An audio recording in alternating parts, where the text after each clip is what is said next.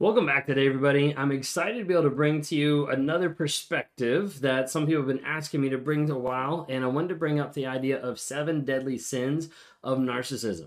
If you guys don't know what this is coming from, this is actually coming from the book Why Is It Always About You from Sandy Hotchkiss. So feel free to be able to check that out, but we're going to dive in a little bit today to talk about the seven deadly sins of narcissism. If you guys are new here, my name is Ben Taylor. I'm a self aware narcissist on this channel to provide awareness, growth, healing, and change.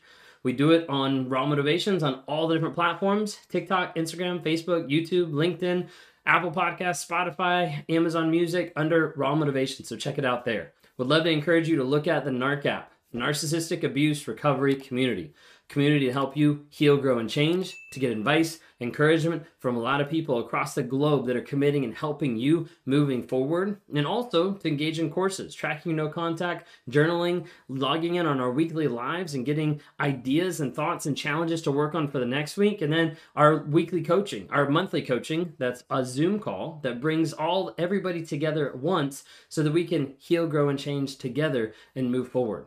So would love to have you engage with that. Feel free to check that out at narcapp.com. If you want to talk to me sometime one on one, going through coaching, working to rewire your mindset to get rid of the trauma bond, to break free from rumination, and go through and deal with setting up healthy boundaries so you don't go back to a narcissist and so you don't get with a toxic person down the road, then go to rawmotivations.com and click on the one on ones. Would love to be able to interact with you and help you walk through and understand. Maybe you're struggling with the trauma bond. Maybe you're struggling with the idea of, am I the narcissist? Whatever it might be, I try to meet you where you are and help you move forward in that healing journey to become a growth mindset as you continue moving forward in that. Thank you guys for being here. We're going to dive into seven deadly sins of narcissism. So, the first one that is listed out in the book, the first one that's here is the concept of shamelessness. Okay? When you need mealtime inspiration, it's worth shopping Kroger, where you'll find over 30,000 mouthwatering choices that excite your inner foodie. And no matter what tasty choice you make, you'll enjoy our everyday low prices, plus extra ways to save, like digital coupons worth over $600 each week. You can also save up to $1 off per gallon at the pump with fuel points. More savings and more inspiring flavors make shopping Kroger worth it every time. Kroger, fresh for everyone. Fuel restrictions apply. We know a lot of times when we're talking about narcissism that shame is a huge underlying factor. A lot of narcissism is the aspect of avoiding shame, doing anything I can to be able to avoid being impacted with shame, with guilt, with any of those negative feelings that are going to make me feel bad about myself and oftentimes are going to hurt the mask that I'm putting up in front of my face that says I'm a good person. A lot of narcissism goes to the aspect of shame avoidance. How I've described it many times is the raging river underneath narcissism is shame.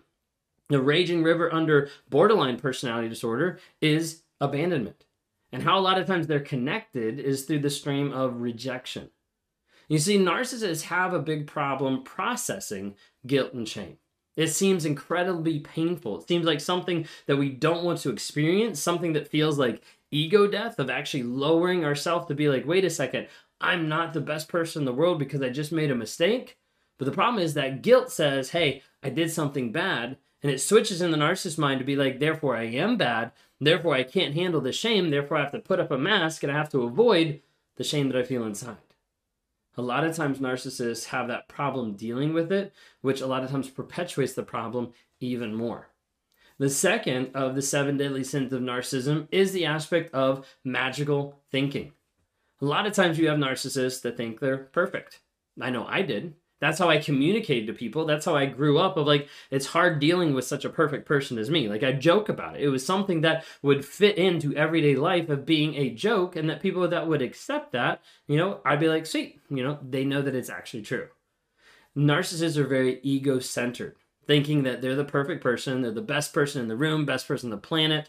And as a result, you end up creating a mask for me, that mask contained seven lies actually that I went through and learned about in the Wake Up Warrior Challenge and lies that affect me on a day to day basis. But the mask and the image that I created, one of the lies that affected it the most was the aspect of I am a good person. I had to put myself in that perfect role, in that good person mindset, even though I was abusing and hurting other people. The thing is, if it comes down to it, where all of a sudden my image doesn't match up to my words or to what's actually being demonstrated, then I got to project that onto another person, or I have to go to another person, or I have to build another mask, whatever it is, to be able to go back to that magical thinking of I'm perfect, I'm the best person on the planet, all that ego that has to go back to me. So, shamelessness, magical thinking. Third one, arrogance huge part about narcissism and you see it especially in overt. The covert narcissist is a lot more subtle of like hey i still want the attention towards me but i'm going to show it in a different way. With arrogance a lot of times you see the aspect of pride and protective. Now what i mean when i say that is like pride of being like elevated of i'm the best person i look down on everybody else everybody's beneath me i'm special unless you're special you can't talk to me those kind of things i can do it better than you all those kind of aspects. And protective, I mean the aspect of being protective of that image. I just created this image that I'm a good person. So anything that's going to attack that, of you exposing what I've actually done, like no, we can't talk about that because I'm I'm actually a good person. Okay? So protective of that image. As a result, a lot of times the narcissist will devalue, degrade, demean, do anything to be able to push you down to make sure that they are the number one to make sure that they have the most importance in the room, in the relationship, on the planet. So we talk about shamelessness, magical thinking, arrogance. Fourth one is envy. And a lot of times you'll see this with how the narcissist interacts with someone else to be able to minimize their accomplishments, to be able to push them down, and to make sure that they feel superior in that relationship, that dynamic, that friendship, whatever it might be. A lot of times they'll look at other people and they'll end up being envious of them. You'll see a narcissist that's like, that's what I want. I want a lot of money. I want this car. I want this person, whatever it might be. You'll see a lot of times they're very envious of others. The other aspect is they switch it around in their heads and they think other people are envious of them.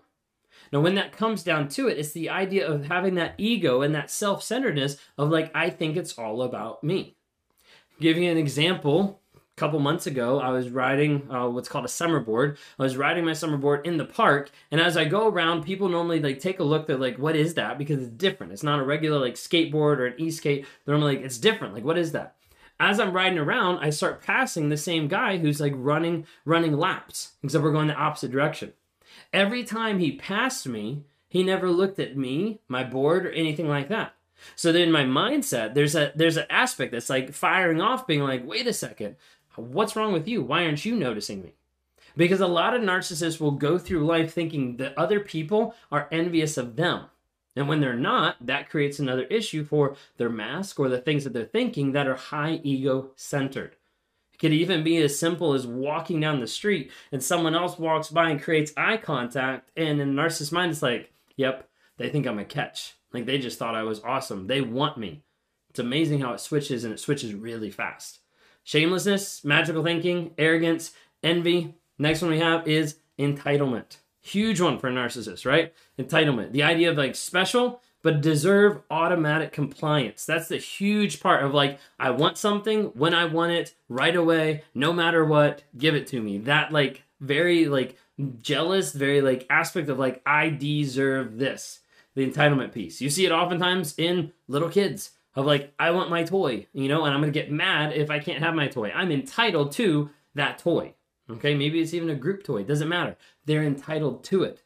So you're working with two year olds that are much bigger. Okay, uh, the aspect of the entitlement is like, let's say you get to the place where you refuse to give them what they want, you refuse to comply, you refuse to let them manipulate you. Well, then that's interpreted by the narcissist as like, wait a second, you're attacking me.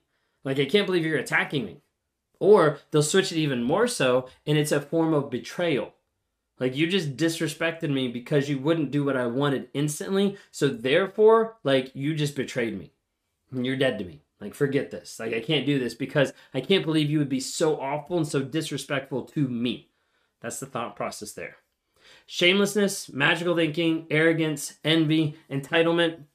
Number six, exploitation when we talk about this, it's easiest to be able to say, hey, they, they manipulate. They manipulate a lot. With narcissism, the thing is they manipulate regardless of your feelings because, well, frankly, they don't really care. They don't really care what they're affecting and how they're coming across.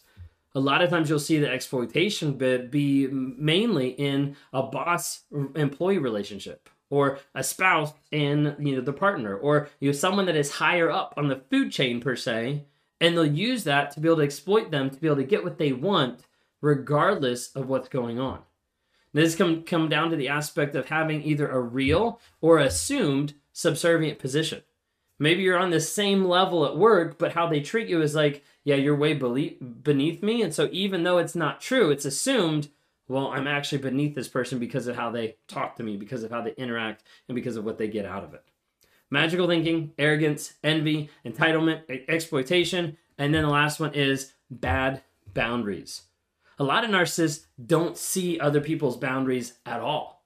And if they do see those boundaries, they don't care. Because in a narcissist's mind, you exist to be able to serve the narcissist. You exist to be able to be their slave, their servant. You exist to be able to perform for them. It's never about you. If you're in a relationship with a narcissist and you think you have anything to do with their relationship, it's not. You're just there as an appliance to make their life better for themselves. Oftentimes, I've done a couple of videos on narcissist view as a toaster because that's what it is. What can I get out of you? And if you break as a toaster, I'll go find a new toaster. That's the thought process. Narcissists oftentimes believe that they have the ownership and they have all rights to you. And all rights are given over to them whenever you move in together or get engaged or get married or have a kid together, whatever it might be. That ends up being, hey, you are mine and I own you. Narcissists don't have their own boundaries, but they don't believe that others should have boundaries either because that's limiting them from abusing and doing what they want in the moment. Hoping that makes sense. That's the seven deadly sins of narcissism taken from the book Why Is It Always About You by Sandy Hotchkiss. If you're going through this stuff and you're like, wait a second, like this seems crazy, once you understand, first of all, you're not alone. There's a lot of people struggling with this. You're not crazy. A lot of people that have gone through this and come out on the other side being happy, healthy, healed, and whole. You're not hopeless. So if you're struggling with this, reach out for help.